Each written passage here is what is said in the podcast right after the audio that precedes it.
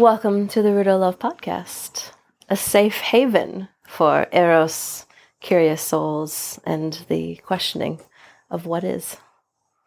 On today's episode, I have um, a very, very special guest for my Ooh Ooh interview, where I ask juicy questions to people that move me. Welcome, Caitlin Smith, um, a being of great resonance. Resonance, yes. Mm-hmm, Yes. mhm. We are um, delving into watery, pictorial, sonic depths today. Um, we've already had some preamble um, swims, so we'll just keep going. It's the new moon, and it's a Pisces watery one, so we're going to have lots of symbolic chats, um, lots of direct references to the stars and Yes. and um, the wisdom held there, but also within our own bodies. We're going to be talking about the truth that is the um, the the knowing knowable of ourselves, and um, plenty of room for the mystery as well. So, welcome, my darling. Yeah, yeah. It's such an honor and such a joy. And I may it be the beginning of many. Um, because of course I can't shut up. I was thinking before in relation to depth, you know, that is something that's a, a fundamental of not only just the openness concept behind singing and songwriting and being, but depth is something that I investigate on many, many different levels. So the depth of breath, one of the things I talk about to keep you busy for the rest of your life would be each inhale is breathed a little deeper down inside and each exhale becomes a release. Hmm. And so you can in, in conceptualize that any way you want to, but I, I sort of like guide people through different iterations of that. Firstly, you could see a little deeper down inside being on the body and the stomach and the pelvis and the legs and the knees, you know. So it's actually moving deeper and lower in the body is where you breathe and where you release. But it's also underneath you if you're lying down. You could actually go deeper. The next one I take people through is is a, a depth of love. Yeah. And so basically, I ask people to think of someone who they have, you know, an acquaintance with. And then I want you to breathe in that love for that person and then breathe out to them, whatever that love is. And we're deepening, deepening, deepening our idea of love and pulling to mind different people or keeping the same person up to you. But basically, that depth. And I was just thinking, because we were talking about the watery depths, you know, I am so happy down there. And that isn't just saying, hey, I'm a strong swimmer. I like, I like talking about deep conceptual, um, psychotherapeutic themes as well. yes. You know, uh, the underworld, but you know, I've, I've got that Jupiter and, and Scorpio thing, which, which was confusing to me because I didn't really understand what Scorpio was about until I realized it's not meant to stay as the scorpion, it's meant to transform into the eagle or the phoenix, which is what it represents. And also, what's freaky shit is, you know, oh my gosh, now we're going to get woo woo on your ass, baby, Yay. which is the entire sort of going counterclockwise as it does the, the um, astrological chart. You are born Aries, you find nutrition and sustenance, Taurus, and groundedness. You learn to speak and communicate and find information. Gemini, you learn to love Play and create well. a home, and that's um, Cancer. Then you learn to actually stand up and be heard, and um, and there's the play and the joy and the open heartedness and the loving, loving, loving of self. And then we have to heal whatever damage was done during Leo season. Oh, possibly face first in the cheese dip with a carrot up your ass. And so you've got to actually take some personal responsibility. Hello, Virgo. And then you've got to make it so and clean up the mess that the lion left behind Wow. you know, and then we stop with the personal uh, uh, constellations, and you then are able once you've done all the work. Because what I'm saying is you've got to you've got to move through each preceding one to get to the next, right? Because yes. otherwise you just can't go through. And each year we're given the opportunity to go through the same pattern to learn, to learn, to learn, to evolve. So you, then you can start your relationship, Libra. Then you can deepen that relationship, become sexual. Um, Scorpio. And then you've got all the trauma that that brings up because it brings up a lot of trauma. And then you have Sagittarius, hey, I'm done with my fucking healing process. I'm going to travel the world, adventure, teaching, lots of fun, lots of belief systems to investigate, whatever. What I didn't realize is with the centaur that is based around what, what Chiron became as a planet Centaurus, as a star, sorry. Um, you've got the uh, the bow and arrow, and the the arrow is actually pointing straight into the belly of the scorpion. That's something I didn't realize. Ooh. Yeah, I know, which is really, really fun because then after that, after Sagittarius, you come home and what are you going to do with that PhD? What are you going to do with that knowledge and all that lived experience? You're going to set up governance, you're going to set up institutions, you're going to actually become the real authority on it. And then we join together with our collective, which is which is Aquarius. and then you've got your um, your collective unconscious and and the depths of that. And that's really interesting because with songwriting, with teaching songwriting, I'm all down in or up in everyone's grill. I'm totally in their hearts Yeah. to help them express themselves. So that's what I'm helping them do is like get to the issues that they wish to most express. And very often we don't know what those issues are until we express them Oh yeah. that's the interesting thing. It's Yeah. like, you know, from doing the Julia Cameron Artist Way stuff, which I've been doing like the morning pages, three pages Nice. of longhand. Yeah. 22 years. Yeah, you said that's incredible. So the thing about that is, you know, I didn't realize the magic that happens between page, between page two and three. That's wild. And I have to really curate it to actually do constructive things. What does it. that mean? Unpack that. So there's three pages, and most people would kind of get to one and a half and go, meh, I've got better shit to do with my day. They don't keep going. But if you keep going, the reward is probably the runner's high if you're running, Yeah. you know, is you actually get to, once you've got rid of the preliminary, you've described what the dreams were as you remembered them, you've described perhaps the blessings of the day before, I don't know, whatever, butter's your muffin. Then you've got, you know, your mind clicks into something that is deeper Mm.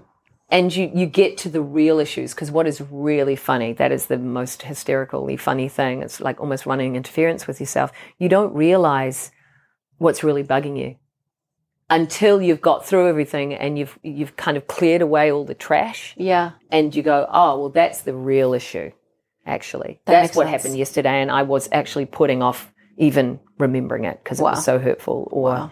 fuck that you know and so that depth i think it's joyous for me because i don't see any i'm so acquaint well acquainted with pain i'm so well acquainted with uh, with suffering that i actually think it's rich it's fertile Yes. you know it's it's basically well something will come of that because that's where my songs are at you know? Absolutely. and I wouldn't be able to write the songs that I write if if it was just If you weren't allowing yourself boring. to oh my god, there'd be nothing to write about. right.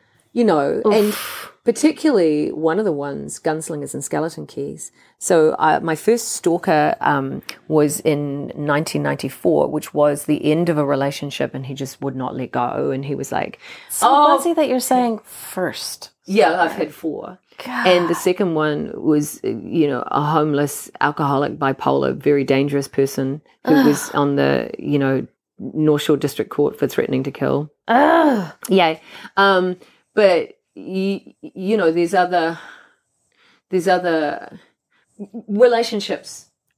hmm Even within a relationship, I was stalked. So the thing about this is I was working on the song and I felt like it was actually drawing it, magnetizing more of that situation to me because it was a poem that was completely unrelated to me. It was actually about the city. And the poem itself is a completely different poem. And I love the poem. Um, but it's not about being stalked or anything.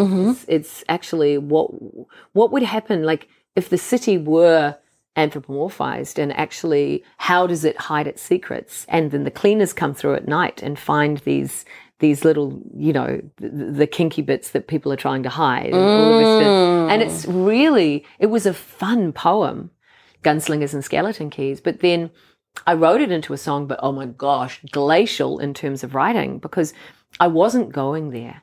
And as I said, when I did go there, I felt like it was drawing more negative shit to me. So I didn't want to work on it. It was like felt too potent and powerful and dangerous. So I went overseas for three months of traveling by myself Mm. in in Europe in 2015, um, and and then I got back and I realized I've got to actually go to the truth of it. I've got to go as deep as it gets. Otherwise, I'm not going to find what's going to happen here. So, Gunslingers and Skeleton Keys. I mean, shit, should I play it for you? It's absolutely yeah. Okay, because that's a big one.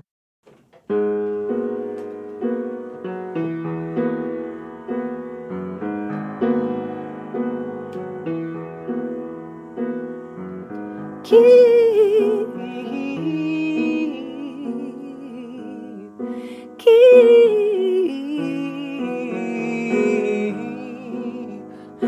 keep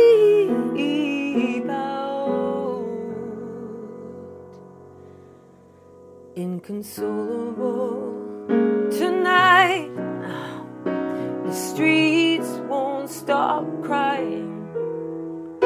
Your concrete guts churned up in your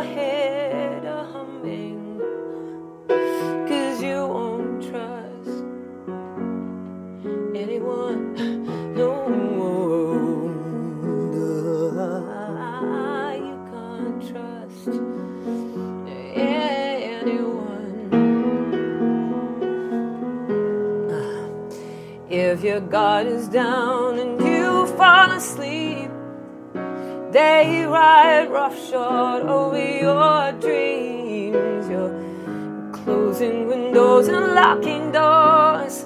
Still, they wait outside till you come home. Hyper vigilant too. Vigilantes, huh? shadows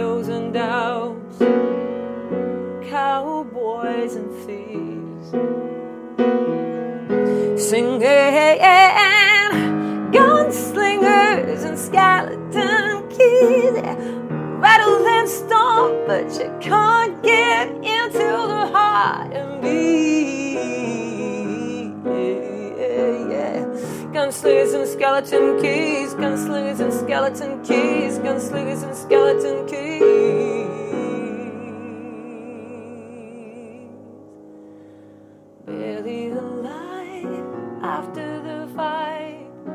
eyes are black, hands are white. A hostage to their jealousy. You swear each time you're gonna leave, but where can you go? There's nowhere to hide.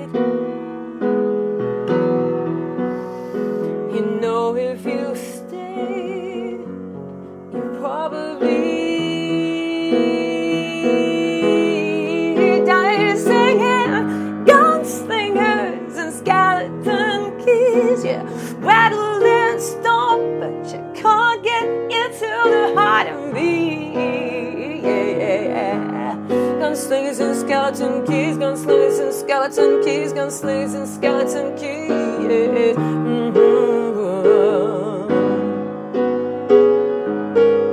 Ah, as soon as you hit the ground, you run from this one horse town, triggered by uniforms that can't stand to keep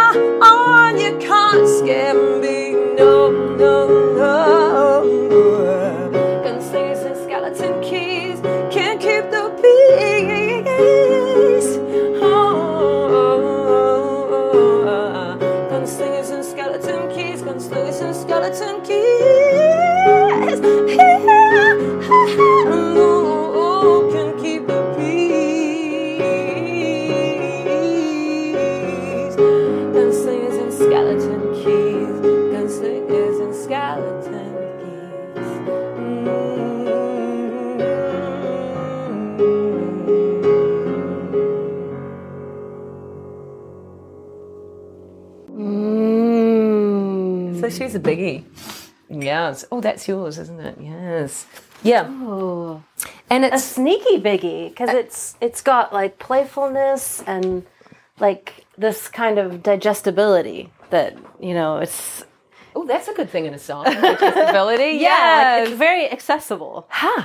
That's, Um, that's good. I mean, actually, that's brilliant because actually, I think the inaccessible songs are ones where people aren't authentic. And therefore, you're not actually, the person writing it doesn't get it, so you don't get it, Interesting. right? So, songwriting is about revealing, not concealing Oh my gosh. and you know and that's the reason why when you go there you know it's a beautiful expression never let the um, reality get in the way of the truth so you know you can use hyperbole and and it's better that you do because you know songwriters like uh, Kate Bush was not actually inside the belly of the uh, pregnant woman during a nuclear holocaust that she sang from the perspective of the fetus you know but uh, hey uh, uh, what's Wow. a question for me Yeah. So I guess to start us off, when we think about what makes you you, what are the sort of foundational elements of of Caitlin? Um, how do you see yourself? Ooh. Um, well, I see myself as a spirit in a physical body. Mm-hmm. And I see myself as being very sensitive that has been ridiculed Mm. my entire life. So from my family just would actually it's like that fantastic Hannah Gadsby thing, you know, where the um Mm-hmm. where the uh where the fart is complaining to the nose saying, Don't be so sensitive You know, you know, awesome. But yeah, I feel I feel sensitive. I feel um really um my blindness is who I am. So I feel like um, that's a, a really strong part of my identity because I grew up blind. Uh, and my mother still doesn't acknowledge that I am blind. She's always saying to me I should try harder. Wow. Um, and um, for her, I don't think she would ever, you know, I never identified or, or got with the community. And so that's, I think who I am is wanting to be the person who creates community because perhaps I haven't felt like I've belonged to one because they're not cohesed and they're not united. Um, even though I have actually belonged to some really strong communities, like um, in terms of social justice, when I worked for Greenpeace in Toronto and here and worked for Forest and Bird. And, you know, the social justice movement, we knew exactly who we were marching with every Friday night up the up Queen Street, shoulder to shoulder, you know, because we were there and we knew exactly who everybody was. And I also sort of was, uh, I worked in the um, One World Books, which was a left wing book um, uh, bookshop on on K Road, which also had the trade aid shop, which I had managed. Was a volunteer coordinator there for for just a, a small amount of time, but it was a really a beautiful time in my life in the mid nineties because there was a real community there. Yeah. and and you know the musical community like the poetry community but in terms of blind there's no community. And that's because the blind foundation um, actually believe that it's like privileged information and privacy so they don't share people who could be really helping each other particularly parents of blind kids with meeting adults with that condition right? They can't speak to that. They over smother or they overprotect or they god knows what they do. These days there's so much more support. Back in my day i i grew up blind in mainstream school. Wow. so you know i didn't go to Homai. um i went for a visit and just felt like i so don't belong here. Mm. Uh, mainly because I cringe a lot with being the center of attention, which is also my identity is really, in a way, an unfortunate one, being on stage because I don't want to be the center of attention. I actually want to hide because I, I the negative attention that blindness gives you, particularly when I used a cane. I'm using a cane now because I want to make the cane sexy again, uh, sexy again campaign globally Nice. you know because so many people are like no no no we want to be blind don't don't think that it's something you should be ever ashamed of it's like you know especially cringe, cringe because I'm gaining vision the same way that people uh, lose their vision with age. I'm gaining it. And, and that is really horrible to me because I don't want to see people's faces. I prefer not to see detail. I prefer not to see anything that ends up being distracting. So, you know, that has given me a real crisis of identity. But what makes me me, I think it's all about that that really intensely spiritual side what was completely denied me and and invalidated and ridiculed by my academic parents Right. you know and and that adult world that they live in you know totally shuts shuts children out you know my parents best friends were the steads and so the kay and, and karl stead and they supported their children hugely charlotte grimshaw and margaret stead and oliver you know they they were always respected for having their own opinions and i remember being insanely jealous at a dinner party Mm. um, because I saw the way Karl would support um, Margaret's beliefs and, and honoured and Oh, agreed wow. with her position. And I so you like, saw. oh my God, I saw what would have been an alternative Right. because I've Right. only been criticised and put down. And so I feel that. So that's that's a hard thing to let go of, despite my age. You know, I think that's the reason why that Saturn square that I was referring to before is kind of like having the finger on the pause, which is referred to in the poem, is, is this idea that, you know, you've got all this amazing talent, you've got all these things that Mhm. are working for you, Mm-hmm. but you don't believe it. Mm-hmm.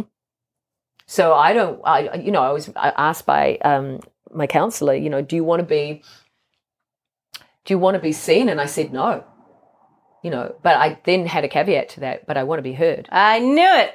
Yeah. you know, and but that's also a really interesting thing about the world we live in, you know, that is totally geared for It's the visual. Yeah. Um, Yeah. So basically, you know, those things like all the content these days is for the eyeball. Mm-hmm. People put all this text on screen, Mm-hmm. but they're not providing a narration. Mm-hmm. Yes, you've got your audio books. Cha-ching. This is great. It's a move Love in the right direction. Audible. Yeah. But not so with the content that's provided. Here's a hot tip to all of the people Ooh. who are making video content. Yes. Please don't go to an empty screen and provide the most important information in a written form. And fuck you, subtitles. Mm. You know, I, I, I love photography and movies because I can actually magnify it with a photo Mm-hmm. and actually go in and see detail I wouldn't otherwise see. The front row of a movie, when it's 30 foot high, I can see shit that I wouldn't have seen. Like I, I could go to Paris and, and I could be in the city, but I won't see it. Mm-hmm. I won't see that city, but I see a movie of it and I go, oh wow, is that was because I haven't got a clue. Mm. And and you don't need to, by the way. You Mm. know, that's the interesting thing about people thinking they need to see. Why? We Why is that so important other- to you? Why? Yeah. Because it already exists. You don't need to see it. You know, that's the whole back to the whole seeing is believing thing, hey. Yeah. so um Aw. um Hello for your video. Oh my god, look at that. Whoa. What is it? What is it? Oh, your natal chart. yeah, that's that's that just happens to be there. I love it. Well, So we're sat in Caitlin's beautiful um, salon space with your with your um, piano and sat across from each other in this incredible environment. And there is so much more than what meets the eye. There's the feeling, the nourishment. I mean, the first thing that you did when I came in was offer me a beautiful cuppa with all of these nourishing ingredients within it. Um, I can smell this incredible stock flower behind me. Um, there is so much richness in all these these other senses, and to be embodied. Actually, you know, you you speak to this a lot when you talk about um, the healing components of um, your singing lessons. That it's much more than just the delivery of song or the um, honing of the skill. Yes. there is a, a truth and uncovering of who you are and what what your being wants to express. Mm, mm, um, mm.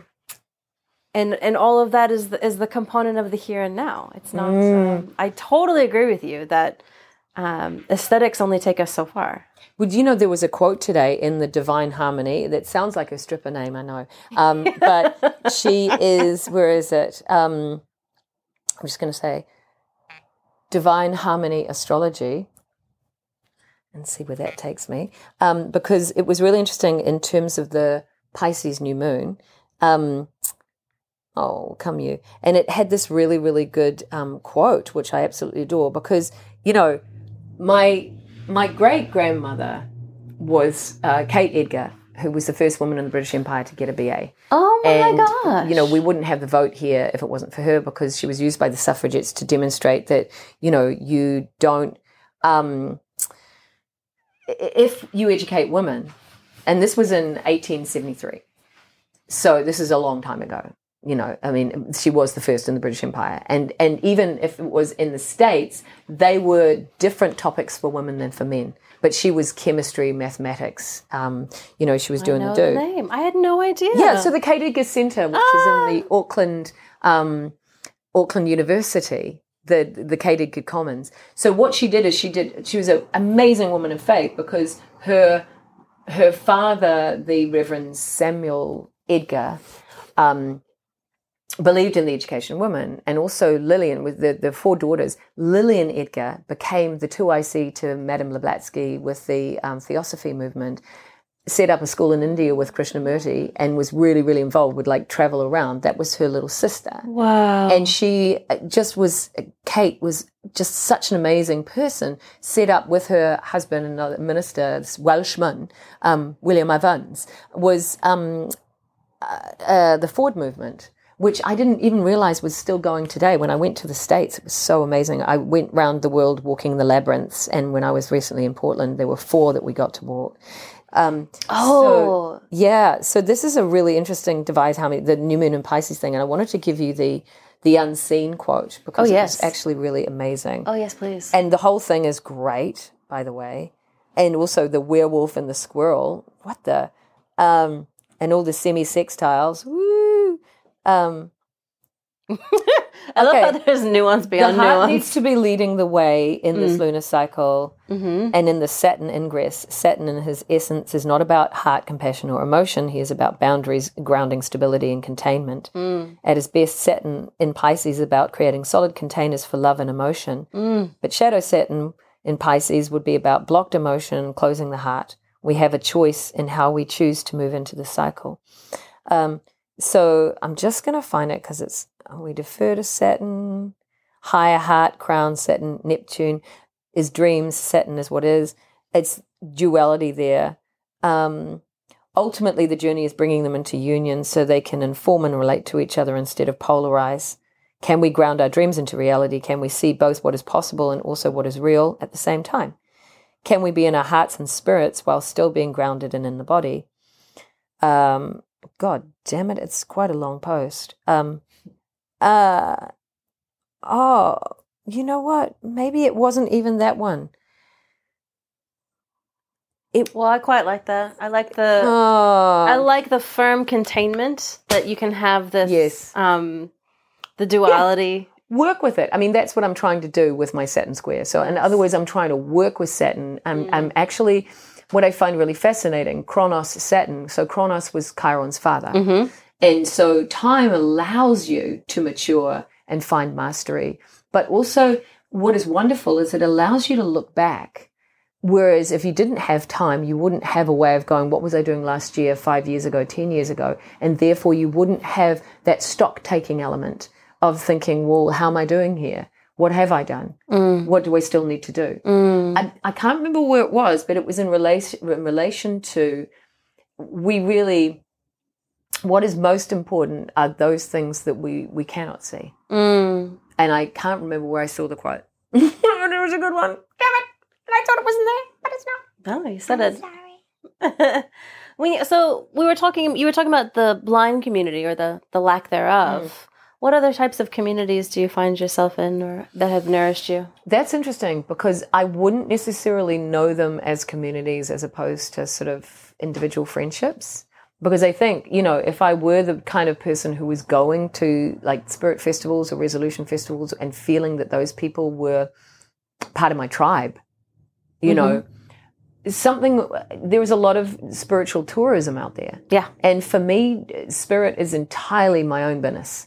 You know, God is love, love is God. So when people actually say they don't believe in God, they're basically saying they don't believe in love. And it's really sad Interesting. because that is like they've obviously got some negative associations and connotations around The word concept God, of Yeah? certainly has been bandied about. That's because it's been colonized by organized religion, which is absolute ass. Mm. You know, I mean, basically, we are spiritual beings. If you actually kind of work with that, then your life is a thousand times better. And I mean, like, I affiliate probably strongest with Taoism Yes. because you're working with something rather than against it. As you said, going with the flow yeah. and and you will be given so much evidence as to wrong path you know that is not the right path for you and then you will given like the frictionless flow of a hydroslide if you're going with something you actually that is right for you Mm. you know and and so what was the question oh Well, I like that you oh community Yeah, yeah, because I- I, I felt like So it's more about the interpersonal, like the It's almost one on one. Would you say? I'd say it would be no. I mean, it's actually almost about the entirely personal. But if you find other people, like I don't need a congregation, is what I'm saying. So I don't need people to chant with me or do anything like that. Some people do, and God bless. That's fantastic if that's your bag. If that's your bag, um, I think there's a beautiful thing that comes from the communion of singing together. Like that's why I love harmonizing so much. You know. Um, but at the same time, I'm going to be harmonizing with the music that I'm making. So it's still me being a self-sourcing pudding. You know, I don't necessarily need those other aspects to it. And, and, you know, um, that makes me sound like a real lone, lone wolf. And I really don't want to be. But what I'm aware of is, you know, my, to find people who don't ridicule my spirituality mm-hmm. has been quite a hard journey because because of the academic just absolute evisceration of what's weird is you know m- my parents would say they are art appreciators and lovers and they had all sorts of amazing art around the mm-hmm. house and music around mm. the house when I was growing up. Mm-hmm. But at the same time they they are not creating themselves as Julia Cameron would call blocked creatives and they're the most hostile of all because they're actually uh, angry at those people who are expressing themselves. They will put it down because they can't face it in themselves. So they will insult it and they will denigrate it. Mm. Um, and they will say, This is the canon. There's no reason why you should add to it because it's already been created. And it's like, wow, you seriously are not a creative then, you know, because it's not for other people's benefit you know, you talked about what nourishes an audience and what nourishes me. Well, the music and the creation, the creative process nourishes me. If people get that too, and they will because it's authentic and real, Yes. but it's not my responsibility how they re- how they receive it Oh wow. at all. If I were, that would be pandering to someone, and it wouldn't be authentic. And Right. oh my gosh, talk about articulate. David Bowie is so articulate about that, you know, because he really was Yes. a genuine artist. Oh, I haven't watched the, the new documentary. Oh, it's great. Ah. Daydream. Oh, it's so good. And you know, numerologically speaking, he's a 303, which is very interesting. Anyway. Why is that? Um, just because it's really heartfelt emotional expression as opposed to just, as you said, aesthetic Yeah. expression of something artistic and beautiful. Aha. I mean, there's a wonderful. There was a podcast, I think, an interview with um, with the director of the film, and uh, Tony Visconti was taking him through all the the footage. This huge, like years of footage in the vault, Oh. and he was going through one, and he isolated the vocal track, and it was actually him weeping between I just want to live, singing the line I just want to live, I just want to live, and weeping because his brother was um, w- was in the RAF and had PTSD, but actually developed schizophrenia from it and actually was institutionalized. And he didn't want to wind up institutionalized like his brother. So he worked with the demons. He worked with the the disquiet in his mind and made it into art. Particularly painting, which is so beautiful. Like his painting is gorgeous, and Joni Mitchell's painting is just amazing. I mean, I personally don't paint because it's got the aspects of color that I can't Mm-hmm. Be friendly with because I don't see color. Mm. You don't see color. No, just Okay. in a chromatope. Okay. Yep. Yeah. But I also don't know what the fuss is about because it's like, well, meh. If you've never had it, you don't miss it. True. Which is also true of the reason why I really want to be speaking to people who've recently acquired blindness, Mm-hmm. the gift of blindness, because they will be losing something, but I never lost anything. Mm. So I can really help them go, well, you don't need it anyway. I know you think you need it. I know you think you're losing the most important thing in your life. And I've been brought up around so many artists who would go, I would rather die than be blind. I mean, think of the premise for Dancer in the Dark, which is that Yes. Von Trier film with Yes. Yeah. And she's dropping her glasses in the last frame, you know, being executed.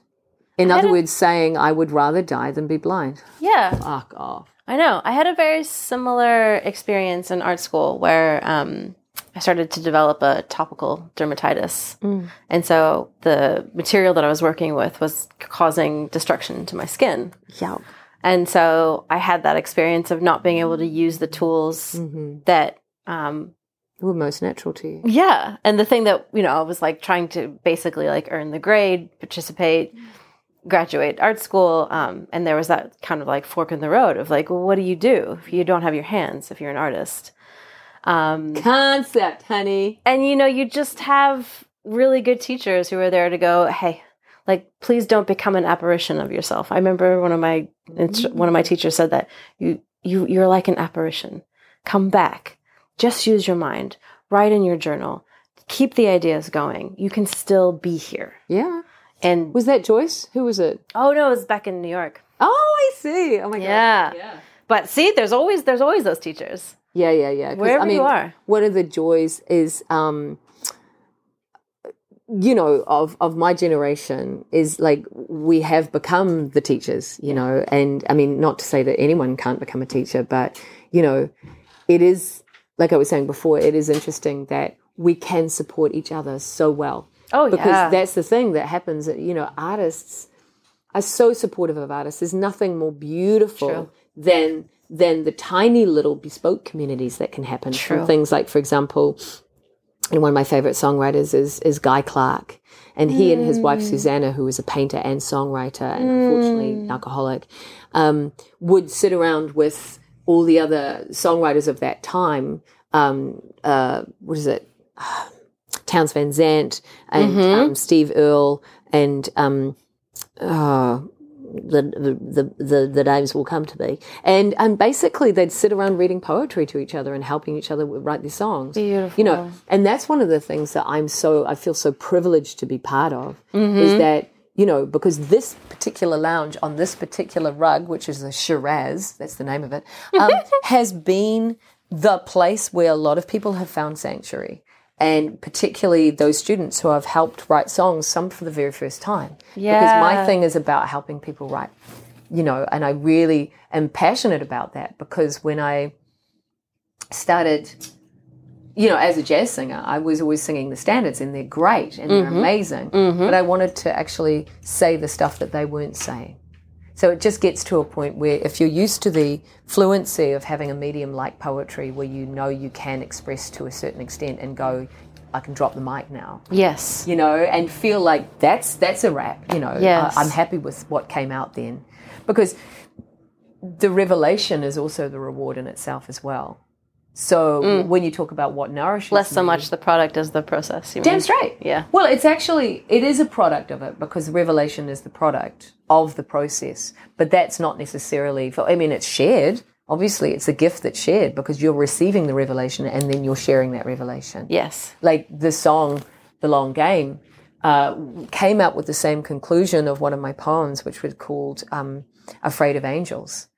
And the Afraid of Angels poem sort of has a twist in its tail, and most of my poems do, mm-hmm. of stuff that I had no cue, clue about, mm. which was actually the person who's who's a seraphim hunter. He's basically a person who keeps killing angels mm. because they remind him of what is most he most detests in himself, like the the feathered, the unprotected, the feminine, the Yeah, you know. So I really love the poem. I love the poem. Um, but it actually came out with this amazing conclusion that we we are angels. That you know, look in the mirror and realize that you are an angel too.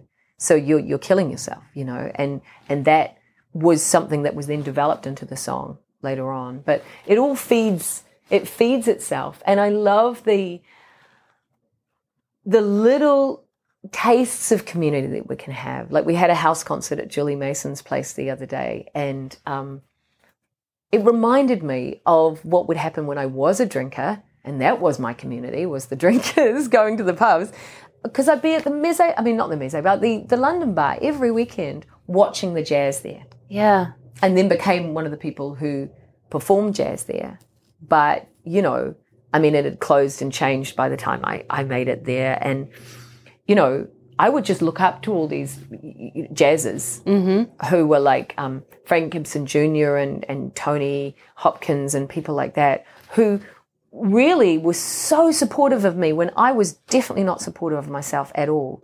And the language of jazz is something I'm really fluent in. But I remember Azure McCall, this amazing um, um, jazz singer from, uh, she's she's based in Hawaii, and um, Azul. Azure McCall, yeah. Oh. And my my friend who was the drummer, who was playing with her, sort of literally dragged me by the wrist to meet her and said, "This is Caitlin. She wants to be a jazz singer, but she's really shy." And I was just sitting there shaking, and she said. No, honey, you can't be shy you're gonna do this. You know, basically implying that you you have snot all over your face, and that's true. I remember actually being at a an outdoor festival with my band, and you know we were redefining the genre. Honestly, I am such a engaged, passionate performer. Like there's nothing that I leave out. Truth. Everything is going to be in Truth. there. What I'm giving, physically, emotionally, everything is in it. Yeah. And I think, well, bar a couple of substances, I had everything that could be excreted on my face. and I turned around and honestly, there was snot, sweat, tears, um, saliva. wow. Yeah. Oh, uh, and I was, I was like going, God, how do you do that? I mean, Elvis, I needed my little white towel, but Yeah. anyway, you know, that, how did I get onto that with community? I think it's just what Azure McCall was saying, you know, in, in terms of it's, it's very often misunderstood that performers, songwriters are also shy Yeah. because we're really misrepresented as being, oh, you want to be up on that stage. You love it. You love it. It's like, no, I would sooner eat my own entrails. That's the reason I melted down on tour and had a month long panic attack is because I'm, I, I'm comfortable singing and playing, mm-hmm. but I don't want to be the center of attention because of all my blindness. Mm-hmm. So if I can just pretend, and this is what I said to audiences when I was touring around, this is just my front room. You guys, welcome to my front room. This is Nice. this is my lounge. Here we are. Nice. You know, I'm I'm at home here because I appreciate that. I mean, a lot of what you speak to is around bringing forward some stories or narratives that need to be shared. yeah, What do you think is specific or special to, or unique to, shall we say, Aotearoa? Like, what is it that mm, okay, is here? yeah, okay. So we have some things Mm-hmm. that are actually kind of counterproductive. There's the tall poppy syndrome, as we all know, which is so alien to the states. They just don't have a concept of that. Yeah. They are very and for people who don't know tall poppy syndrome. Yeah, it's it's the bringing down the highest, the tallest, the tallest poppies will be decapitated um, because they are seen as a threat, and horrific. also it ties in. it is. It ties in with the island mentality of there only being room at the top for one person or two people and very limited resources. And so there's not enough to share. And it's really a, an experience of lack rather than abundance. So, you know, the whole thing is no, you can shine. This little light of mine, I'm going to make it shine. But unfortunately, that's not what we're told. So we're told to dumb and dull and hide. And so those stories, uh, which are the most important stories, um, because you know, I think the dominant elite, white male, you know, moneyed elite, Yes. has actually had the microphone able-bodied Yep. too long. Yep. And we actually need to give a voice to those voices that have been silenced and are not heard. And that's a really sensitive issue for a lot of people who actually are unaware of their privilege. I mean, that's the hardest thing is I, A lot of unpacking. Well, they're just really uncomfortable with the fact that, oh, you mean I can't be heard? And it's like, it's not a question that you can't be heard, it's just giving someone else a go. Yeah. you know. And for in, in New Zealand, I think it allows us, due to just the, the smaller scale, the capacity to have an incubator to do your do your thing. Yes. Um, like for example, when I went to the states and and sort of sang with these amazing Grammy award winning jazz musicians, and just wow. Um, they they immediately just accepted me because I was seen as being New Zealand's greatest, and so they just took that as read. so it's like, oh, I'm the greatest in a country. It may be a country of five million, but you know, whatever. I mean, and and even to say I'm the greatest in this country is absolute ass. But you know, it's like I've definitely done my miles, Mm. and and I think that's the other thing about being in New Zealand is we're less likely to make a livelihood out of art and being a performer. Because in the states like the people i know like vanessa mcgowan and cy winstanley tattletale saints they've gone over to live in, in nashville and have full-time touring full-time musician jobs. Whereas most of the musicians i know would at least be teaching. Mm. And i teach as well obviously. I- mm. and i've put more energy and time and thought and existence into teaching than i have my own career for sure. Wow. And that's the whole putting other people forward before myself and sort of waving goodbye with the ticker tape as the ship sails, going, "Oh, there's another one," you know, because um, because I don't. I've even been told by someone, maybe maybe cursing me by saying, "You're too much of a fan to be your own star and artist." Because I do fangirl on people. I love being in an audience and like ah, just losing myself and being. I have audience. seen you. You you are the usually the only person dancing. yeah, there's that. Yeah, yeah, and and I am the audience. Like I actually have Mm. artists come up to me who will actually tell thank me for being there. Yeah. You know, and I think that comes from my sight condition as well because I can't see all of the other people um, maybe not engaging. I can't see other people's responses, so I'm not um, in any way affected by that or influenced by that.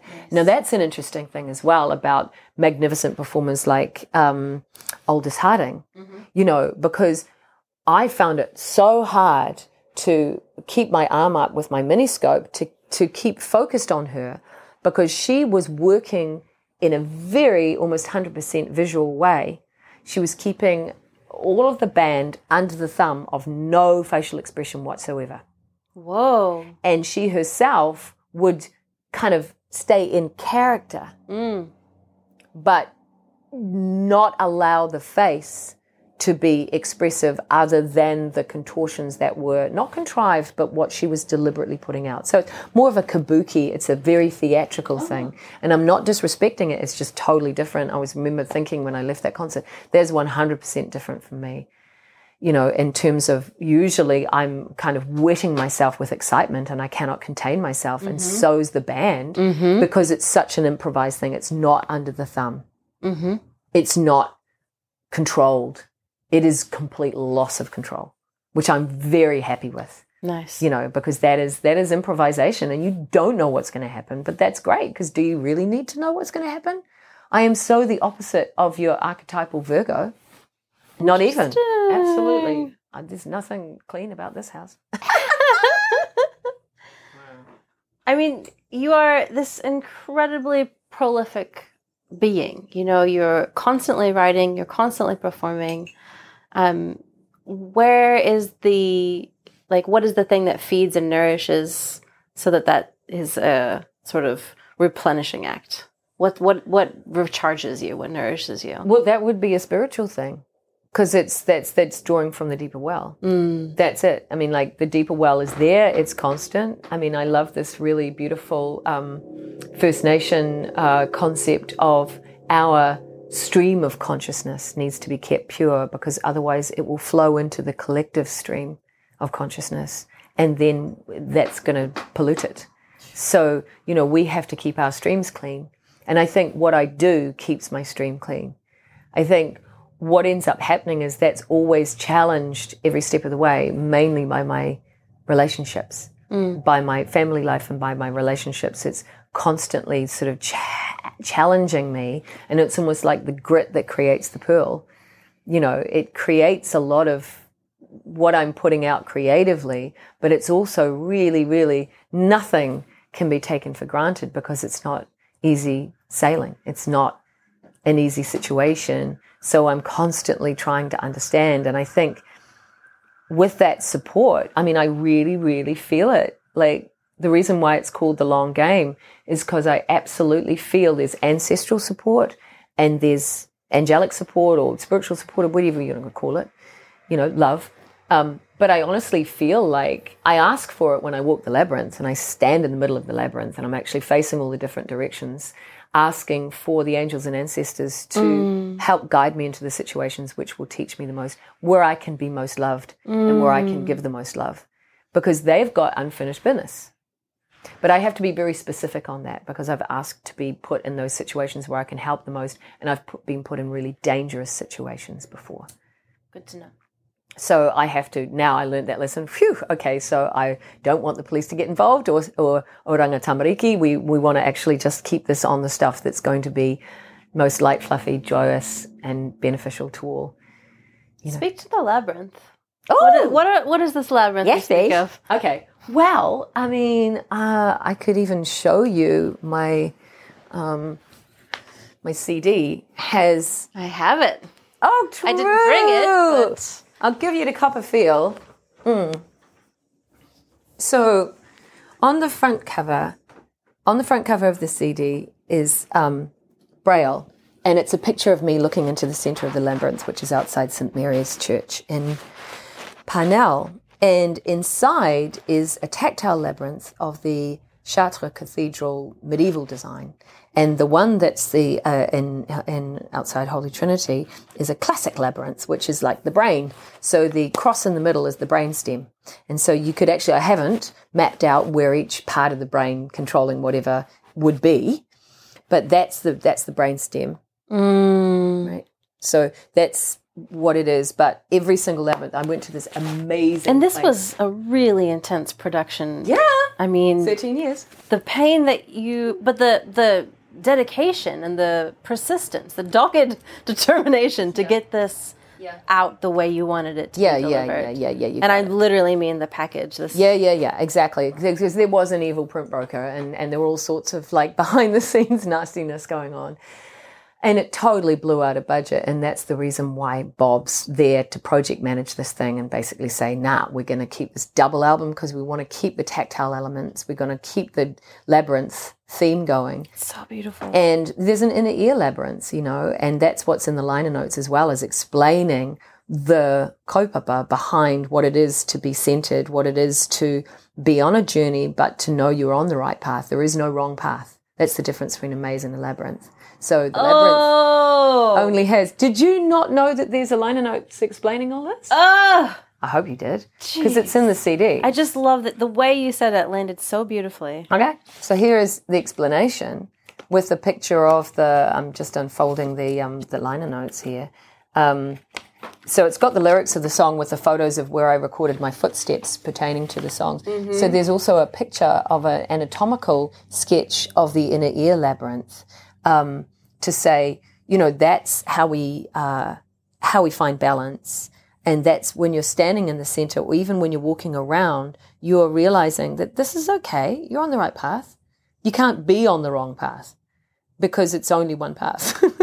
so you go in and you go out. And what is really interesting about it is walking it with other people mm-hmm. because that's kind of like the whole Buddhist catch bullet for, you know, um, you are walking on the path with others Mm. And the, the 10th stages of Zen, that's right. Um, and, you know, when you're walking the path with others, you're not, you're not in, in, anyone's way.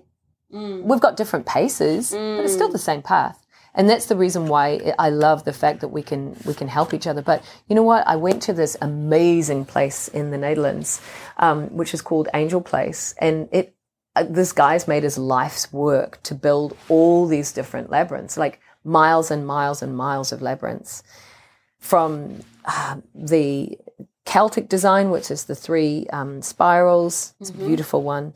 Um, the Chinese, the um, Egyptian, the Nordic ones that are so old they can't be dated. I mean, mm. it's just the Hopi one. There's a lovely one up here. Um, there's a Hopi labyrinth.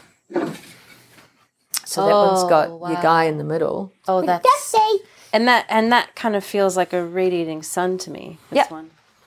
Yep.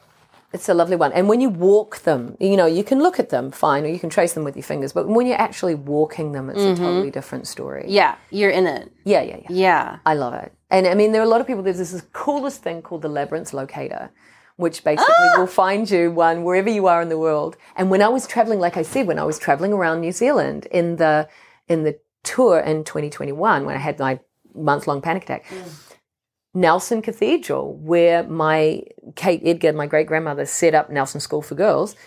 In Nelson Cathedral, there is a, a beautiful labyrinth, a classic design labyrinth, which I walked, and it was so necessary. There's my friend's place, uh, um, Sol, who's in Mana Retreat. There's the lovely um, Chartres uh, medieval labyrinth there. Um, wherever there was a labyrinth, I found one Mm. and it was really really great because that is kind of like yeah it's plugging into the mains for me that's that was something that kept me going throughout the the lockdowns was i could crow fly walk through the domain for 20 minutes and get to the labyrinth Mhm. and then walk back and we all needed to do that and there's one in st columbus church but it, it needs to be painted I want and to make one. sitting there. Yeah. I actually that was one of my dreams was at the launch of the CD to kind of like actually set one of the you, you get a lot of people who have um, for festivals and stuff they actually have like Yeah. a tarpaulin kind of labyrinths that you can just fold out or roll out. You know, it's it's better kind of to have permanent ones because like the one this one obviously I walk barefoot and it's so much fun because it's grass yeah. and that's lovely because you're just checking into the mains. And that's when I go round, kind of the same way. I'm going to make me sound like a complete wanker because I'm not Rumi, but when Rumi discovered that swinging around a pole was the thing that really made things um, click for him, and that became the whirling dervishes. Um, walking the labyrinth gives me all sorts of really, really interesting intel in terms of I'll be working through the chakra system. And what is crazy is I often talk about, you know, each time I go through, I'll say, in starting the prayer wheels flying and the prayer prayer wheels um, spinning and the prayer flags flying. A friend of mine um, showed me through the church, and it happened to be Sir Edmund Hillary's the the standard that was given to him and, and a quilted thing made for him for his knighthood was from Nepal, I guess, you know, where they had all these prayer wheels on it. And I went, oh, damn, I've just been doing this right outside. This is so cool. You know, this is great. And just going through each time, realizing there'll be more revelations for me. Like, for example, intimacy, you know, when you're seeing into the self, you're seeing into everyone.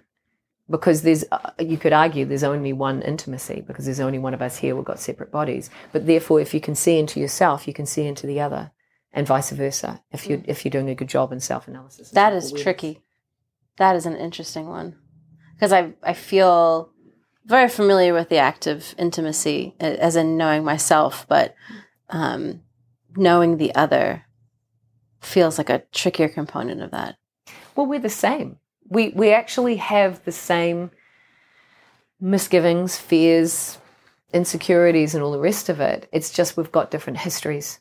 So we process things differently. We've got neurodiversity. We've got all the other things that are going on, but that doesn't mean that we're not the same substance because we're all made of the same substance. We just have different bodies. So you know, it's. I it's think I've been socialized American, so like the idea of being so individual is like Ah, hard- hardwired. Yes, isn't that interesting? Because actually, that's something that that is being asked of us specifically with the uh, Pisces new moon.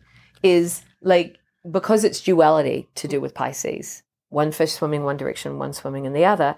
It's asking us to uh, look at the what is harmful and hurtful in individuation, Mhm. in, in in you know individualism, I should say, um, as opposed to uh, actually honoring that the group has has so much power, and we do have to honor the group. We do have to look after the group. That was the fascinating thing about what was going on with such divisi- division with the anti-vax stuff was was happening Yeah. because You know, it's a, an immense Stop being about collective. yeah, it's an immense act of care to say, I want to protect the most vulnerable. Yeah. It might not be me that's most at stake, but I want to look after my grandparents. I want to look after, you know, and that's true of anything. But wow, we've become so atomized. Yeah. And, and that is not helping anybody because we do need each other. And that interdependence is something that blind and disabled people are very, very, very aware of because it's such a mm, clawing and, and gnawing um, issue for us is our dependence. And we don't want to be a burden. And we don't want to, you know, be in the way and we don't want to be heavily weighing on anyone and we want to be able to be self-determined. And and that is such a pain to so many of us because, you know, um, I had a scary thing happen to me where it was just a rogue taxi driver who wouldn't take my total mobility card and charge me full fare, where it's usually uh, it's now seventy five percent subsidised for taxi travel, um, and wow, I thought something was wrong with my card, and I was distraught because that's my freedom. You know, to go and visit friends and stuff. You know, because catching public transport is so anxiety provoking. right. Yeah. Anyway, you had other questions. I'm. Oh. I feel well. They're incredibly holistic answers, so I, I think I'll sort of cap off or round out. What's going on here? fine, you're fine. Delicious. So I did my Virgo prep for today, and I actually answered your questions. You and did? Sent you the email attachment of me answering those questions, and um, Flip to the back, and you'll see my this this last question that I have for you. yes, Um, well, I actually have some surprise questions that I kind of want to be impromptu, off the cuff. But that one around, um, what is it that you want for the world? that everyone heal their freaking trauma and get real instead of numbing and and denying. Um, give everyone access to the means of their vocal and creative production, accessibility. Um, and I also, I think I said on what what is my message? Love, sweet love. Yeah, what the world needs now is love, sweet love for sure. Just in honor of Burt Bacharach. yeah, I do want to demystify many processes. I want to demystify voice use um, or vocal production. I want to demystify the songwriting process and the, the process of, of creativity. I want to demystify what it is to be blind. Um, but I also want to demystify all of the spiritual aspect because people are just so phobic of it. They're actually frightened. And that's the interesting thing about a musician or a creative person. We fucking work with that shit. We are every day tapping into the source, into the mains. S O U R C E as opposed to S A U C E, but could be I the same so- thing. I like Yeah. But I Anyway, so saucy. Um, definitely, I would say, I I feel there's personally a crusade for me to allow people to get more in touch with their love. I mean, that's what one of the songs from You Have Reached Your Destination is Prayer for a Miracle. You know, and that was me writing a song and multitasking because I was in the shower, I was warming up, I was praying, and I was also uh, writing song. Mm. Um, so, you know, dear God, I pray for a miracle today that I may be as loving as I can. May I realize the joy that's in your eyes and um, live in every moment without question. Mm. And that becomes different, you know, as I sing it, I sort of skip a few words out, you know, may I realize the joy and live in every moment. So I'm not necessarily sort of finishing the rest of those phrases, but you know what? It's it's really interesting because that song carries me, and and you know that's what's actually going on with one of the questions that you asked at the beginning was about um, what do you see about yourself that makes you you, and I see myself as being a space holder. Um, there was something about here. It's what music does to me. I think. Um, yeah, maybe it was something else. I've been doing so many interviews recently. It could have been something else entirely. Yeah, let's talk about what's going on for you. Like, what are the things that you're up to these days? Oh, well, I just put in my Creative New Zealand application and I had the magnificent Margot Wong help me. Like she was bottom wiping me through the, the whole process, which was so, so generous. Bottom because to be honest with you, I can't access the portal. It's all on spreadsheets. I can't do Excel. It's just, mm. It's even for sighted and, and sort of other people, it's hella hard because you've actually got one day and they had a record breaking amount of uh, submissions all come in to reach their 250 submissions within 24 hours. And you're constantly looking at the portal, seeing how many people have completed their submissions and you're still doing yours. Oh, Jesus, no. I mean, that's just, just too, too anxiety provoking. But God bless, they that I was actually allowed an extension, which I felt incredibly guilty about because I thought, oh no, I don't want the special treatment because that makes me feel like I'm less of a functional human. Okay. You know, and so I felt really bad about that. And I thought, but what about all my dyslexic friends and everyone else? And I thought that wasn't fair. But they are rejigging the situation. God bless. They're actually changing the whole thing so it's more accessible. Yay! Okay, so it will happen. But also, the magnificent Acosta Botes is actually, um, it's not Botes, it's boats, isn't it? No, It is Botes. it's Botes. Oh, Botes! Oh, good God, I've only just found out how to say your name. Okay, we've actually got, while we're doing this podcast, we've got his camera focused on me the whole time. Meow! And he has been not ghosting me in a really creepy way, um, but he's doing a feature length film, a documentary about me. Amazing. Amazing. Which is kind of freaky. And I have been through all of the self doubt saying, I'm not interesting and and and apparently he's gonna make me look really interesting. and when he came to the gig, you and your wife came to the Hokitika gig and um and said, Oh, you know, she's putting out this will be interesting. You know, a lot of people like Lynn Lorcan has a song, You Should Be a Star in Las Vegas, but instead I'm sleeping in Grey Lynn. They say you should be a star in Las Vegas. Oh my you know? God. And it's so true because, in fact, all of that song that was written in the 80s still rings true. For, uh, this is the lyric, for a hundred lousy bucks, gee, it was a bummer. And still is. still is. That's actually what they pay. Like when I was gigging in the States oh my god. they pay a hundred bucks each. Jesus. Yeah, yeah, yeah. But actually, that was for one set, you know, at the jazz club. But in New Zealand, it's like three sets. We have three hour gigs, you know. and- yeah, I mean, I think what would be really lovely about what's happening right now is a representation because I actually do believe that more blind need to be on screen for sure because we ain't got none. Mm-hmm. None. None. Okay. And also this idea that the idiom of film itself is is a visual medium as opposed to audio visual. It mm-hmm. is so audio visual and that's the reason why as I said before, I love going to particularly documentaries because I can see the world as it is, which I wouldn't actually get access to. But you know, I think so I think sighted people do actually not have a conception or realization of how powerful the hearing, the intimate hearing sense is. It gives you everything. It gives you where you are. It gives you um, people's breathing. It gives you their, if they're making sound, it will indicate their body tension that you wouldn't know about if you were just looking at them. You wouldn't mm-hmm. know how much body tension someone was holding if you were mm. just looking at them. Mm. You wouldn't know what they're feeling. You wouldn't know their emotions. Mm. But communication is only 7% the words, it's 55% body language, which is then heard.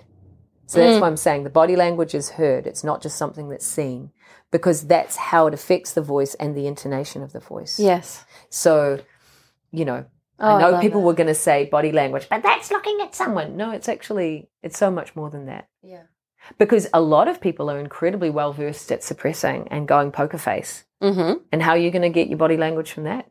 Ah. Yeah. So anyway, that's what's going on. And also, then later in the year, if I get the funding, I'll be recording a double album of the 20 songs that I've written since You Have Reached Your Destination was recorded in 2009, which still isn't Oh. prolific, but you know what? I'm really looking forward to also getting a, a online course for singing to come out for those people who don't feel comfortable or can't access one-on-one singing lessons because I, I love teaching remotely. It's an absolute joy.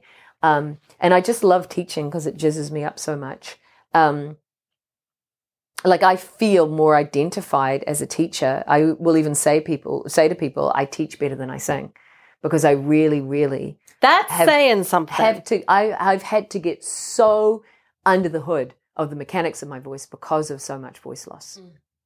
And just absolutely knowing how it works. I have to go in there and, and do very, very pit stop quick repairs as well. You know, for my own performance and for students that are like, you know, invariably they'll, you know, come.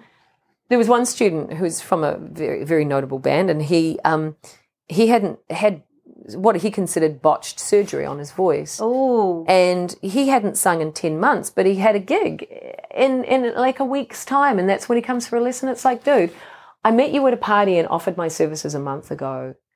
You know what i'm saying? It, it's Yeah. those things i know where i can be of most benefit to others and i am am, as i said evangelical about it. But follow the fold tambourines. Yes! Salvation army styles. That's me. So you were. I'm just riffing off of what you just said because you mentioned he. So when I think about you teaching, I think about the significant aspects of what women's bodies go through. Mm. Um, you know, you you've spoken at length to what um, the kind of perimenopausal menopausal experience was for you and Mhm. how that affected mm-hmm. your voice. Mhm. Um, so it's not just about women's bodies. Mm. You you approach it from an old gender.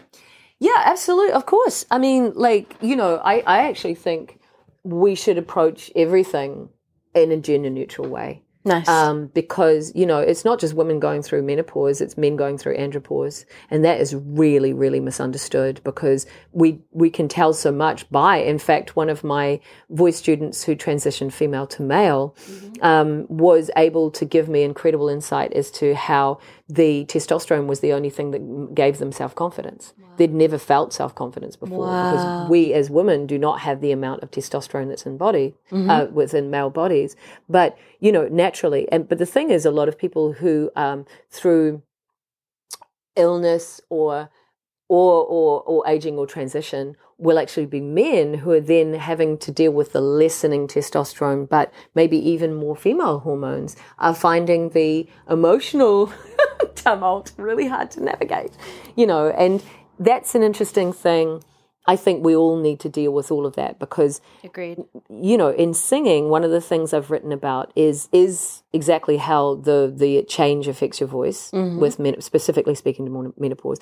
But also, one of the ones is about emotional overload when you feel as if you'll be drowned in your emotions and you have to somehow manage them and get stability and surf your emotions and swim around in it and get control. So that's something that I also really really speak to. Um, I think that's that is very I think we have big problems when we become too gender focused and gender biased. I mean, absolutely with um, navigating the break in the voice, that shit's going to happen when uh, uh, when in, in male puberty and in female puberty as well. So it might be just at specific times for women, but it will speak to everyone at different stages of their lives. So that's when you're actually trying to smooth over the break in your voice Yeah. you know, which is really pronounced when you're an early teenager. um, but you've got to work with that stuff and, you know, and, and get real about it as well. I mean, the blend of the registers is a really interesting, also part of, obviously, of what I teach is so vast. I mean, the voice is so vast. The and blend so of the register. Yeah. I like that. Yeah. I don't know what you mean. Okay, so your voice breaks often, and for women it's a C sharp, for men it's an F sharp, invariably. And it means that when you sing higher than that note, your voice will be just like breathy and high. It's called head voice, as opposed to being what might be called belt. Mm. Belt quality or legit voice. And in musical theatre, therefore, they do not write for the female voice over a C sharp Mm. Because you know that it's really safe. But what's really cool about it is you can work. There's an urgency if you're um, singing. Heart on the run, keeps a hand on the gun, can't trust anyone. I was so sure what I needed was more. I could shoot out days that we rage, we we flew off the page and such damage was done. Ah, but I made it through because somebody knew that I was meant for someone. Here's what I was going to demonstrate. And so, boy, you boots by the bed. We ain't leaving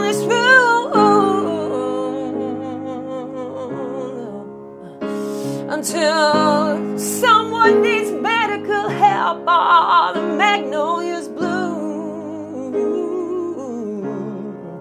Uh, it's cold in this house that I ain't going out to chop wood. No, no, no. Cover me up. Know you're enough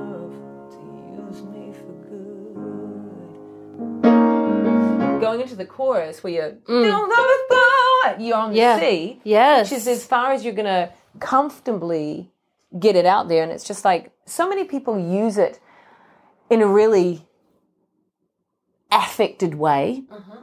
You know, it's disingenuous. It's just, you know, of course, your voice is going to get louder the higher you sing. Okay, because the frequencies are going to project more, right? That's the reason why when I was singing low, it's very quiet. But, you know, but there's just so much joy of realizing, woo, I've actually got a birthright of four octaves in the female voice. Oh. And that's true. All female voices have four octaves within the capacity of that centimeter of vibrating ligament. And so all we need to do is massage the edges of singing higher and lower. And for my lowest stuff, what I've realized from post menopause is that I can sing lower than I ever thought. So I'm definitely a octave and a half for sh- I mean, sorry, three and a half octaves, probably more like three and three quarter octaves. And that's more than you need.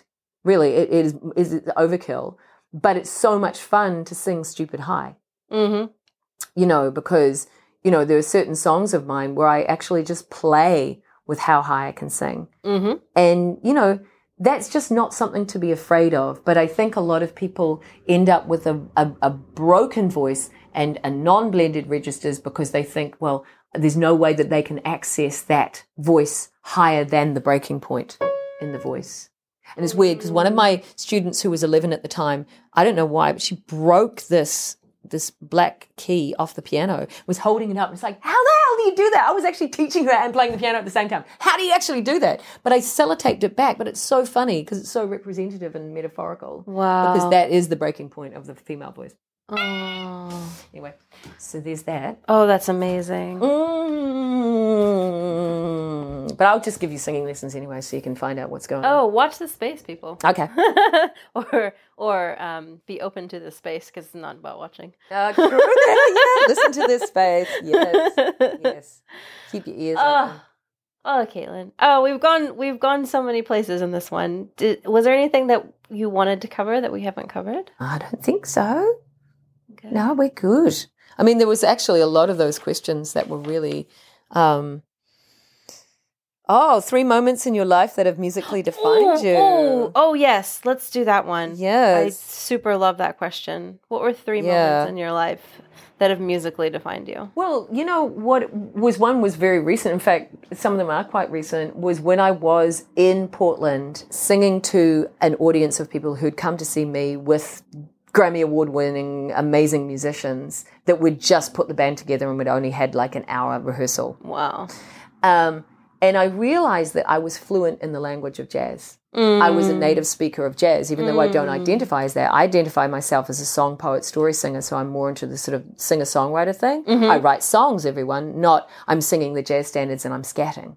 So then I realized I'm more feral, and I even shared that with the audience. You know, self-defining. I said, I'm, "You've heard of feral cats? I, I do feral scat." You know that, is, and made everyone actually sort of. It opened them up a lot, which mm. which I felt less judged because I mean the the drummer is like Kurt Elling's ex freaking drummer. Oh my god, whatever, you know. And so it was really, really a, a, a beautiful defining moment for me to be on that stage and to feel legitimate, mm. Because you know the thing is about I didn't go through jazz school. I'm from a punk background, you know, and um, I don't feel, therefore, as if I am legit. And I'm always the kind of behind the scenes, unseen person.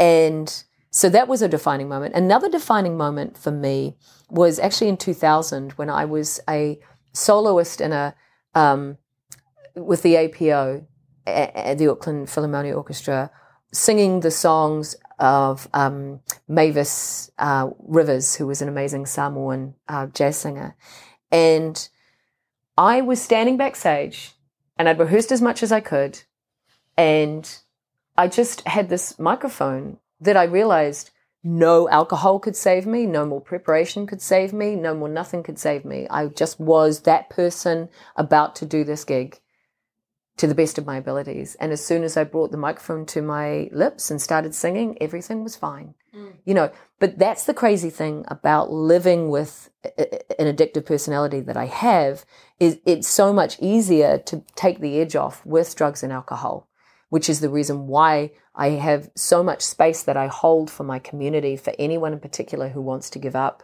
I will support them through it because I'm 14 years clean and sober, which is also, you know, that Jason Isbell little sample of a song that I had there.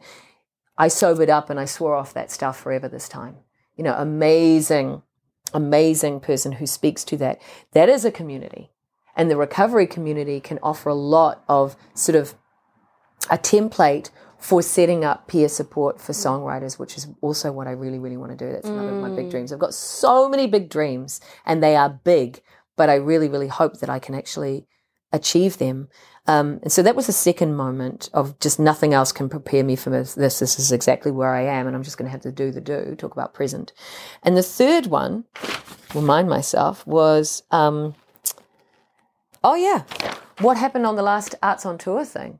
which was even though I was having a month long panic attack, it was incredible the amount of uh, resonance and transformation and connection that was felt with me and an audience because I'd been presented in the right way because I was the person saying, This is my, um, you know, these are my musical uh, parents, Joni Mitchell and Leonard Cohen these are my originals. And so I was basically just presenting how I wished to be seen mm. and heard. So I felt like everyone got that because they were there for the right reasons, mm. as well as explaining that this is the promotion of my new album, which has Braille on the front cover. So there were blind people in attendance wherever we went to these tiny little towns for Arts on Tour.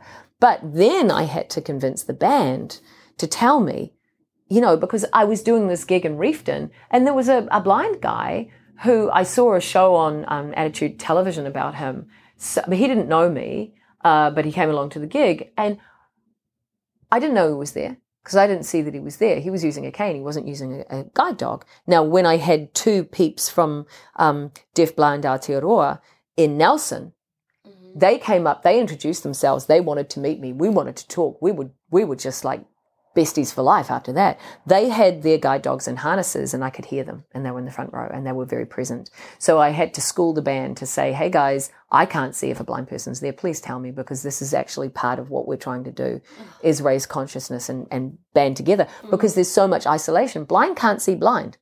We walk down the street, we don't see people. We have to trust that the people who know us will say, hey, Caitlin, it's whoever.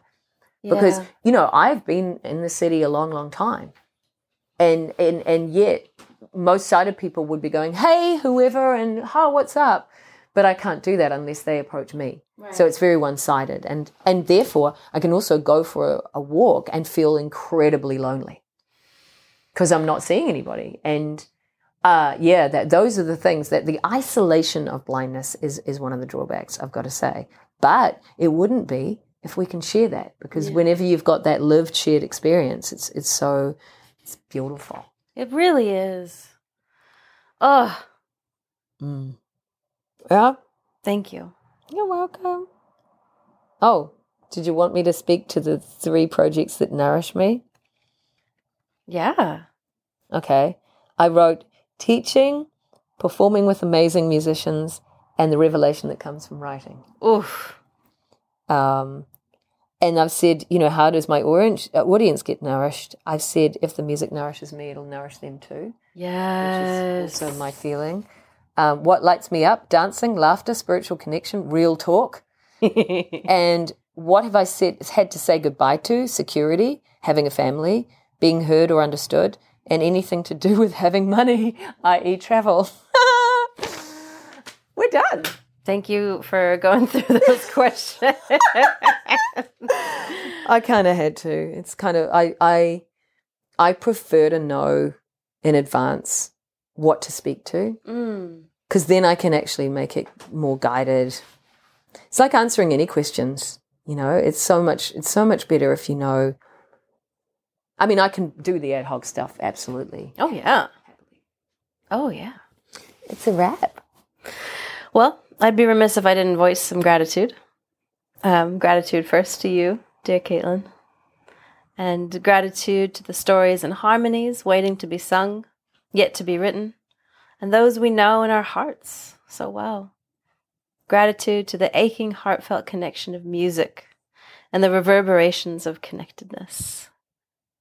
Gratitude to the blue green earth and all its inhabitants, and to the skies beyond that influence and pull. I'm grateful for love, pleasure, compassion, trust, hope, resilience, bravery, and boldness. And I'm grateful for strong women who inspire me and steady men that ground me and to the wondrous beings that defy the binary and teach me to question old habits and assumptions. I'm grateful for life as well as death, for the ancestors that dwell within these bones and whisper on the wind. I'm grateful for the alchemical process of change. And lastly, I'm grateful for those of you who are listening to this podcast and to Bjorn for producing it. Mā te wā, till next time, I love you.